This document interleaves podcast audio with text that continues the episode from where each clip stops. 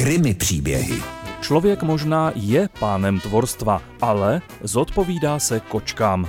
To mi asi potvrdí každý, kdo kočku někdy choval, nebo nějakou znal, nebo byl někdy s kočkou v jedné místnosti, a nebo se s ní třeba jen potkal na silnici. Každý motorista, každý chodec, dokonce i některá zvířata respektují pravidla silničního provozu a ta zvířata, která je nerespektují, z nich aspoň respekt mají, tedy že se provozu na silnicích bojí.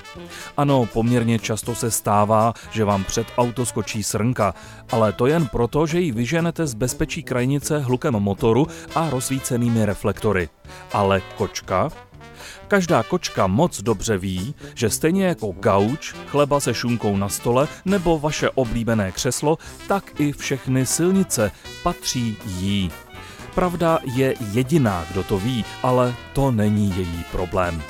Když kočka opustí pohodlí svého křesílka a teplo svého bytu a rozhodne se ze svého chodníku vstoupit do své vozovky, očekává, že my ostatní to budeme bez výhrad respektovat. Očekává to od řidičů osobních aut, nákladních aut, stejně jako od řidičů autobusů, o cyklistech ani nemluvě. A letadla mají jedině štěstí, že kočky neumějí létat nebo nechtějí. Každopádně cyklisté patří při setkání s touto samozřejmou autoritou k těm nejohroženějším. Přesvědčil se o tom cyklista, který jel 26. května ze zásady směrem na Smržovku. Byl neopatrný, nerespektoval pravidlo o přednosti všech koček před ostatními účastníky silničního provozu a havaroval.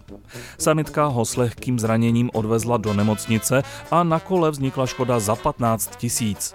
Vyjádření kočky, kvůli které k nehodě došlo, nám nepodařilo získat, ale asi každému je jasné, co si o této události myslí. Vůbec nic.